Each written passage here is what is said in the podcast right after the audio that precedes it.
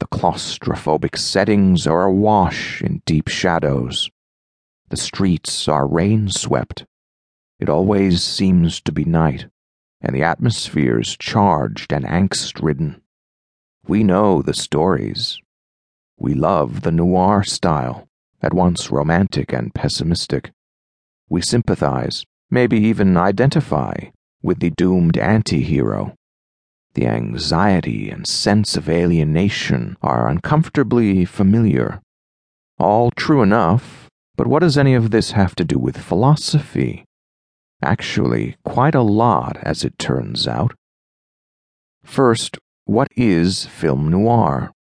And immediately we find ourselves on philosophical ground.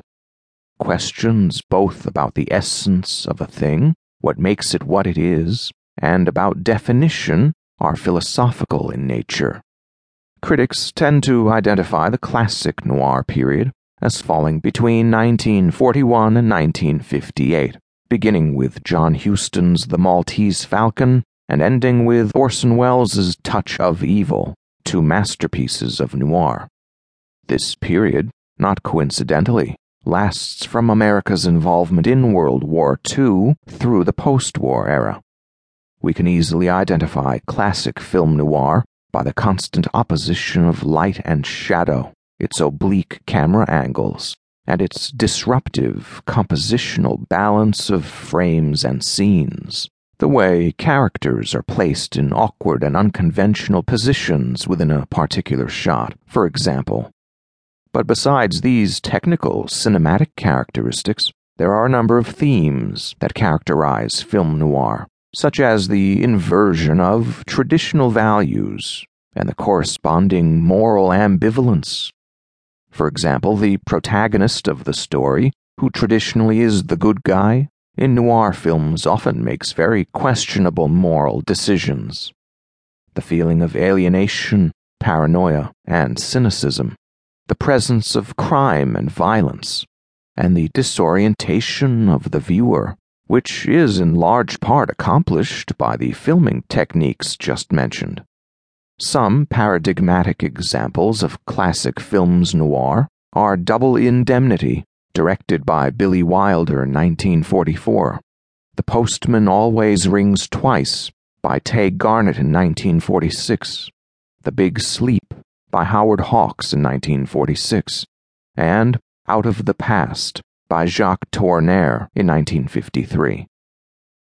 These classic noir films have their roots both in the hard boiled literature of the 30s and 40s. Think here, for example, of James M. Cain, Raymond Chandler, David Goodis, and Horace McCoy, and in the German Austrian immigration during and after the war, given that a number of very important writers directors, and other film technicians were German or Austrian emigres.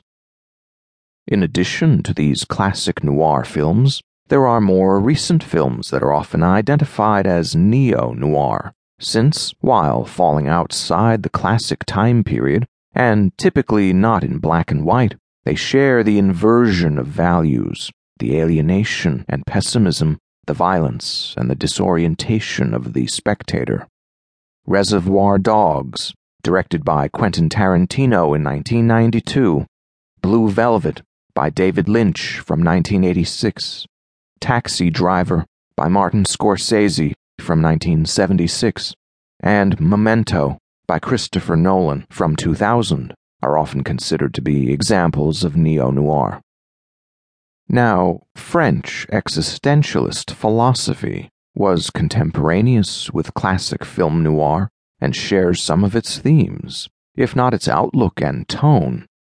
While most critics agree that there wasn't a direct influence of the existentialists on the films, those philosophical themes are clearly present in the movies. Themes like moral ambiguity, reason versus passion in human decision making and action, the meaning of life, and pessimism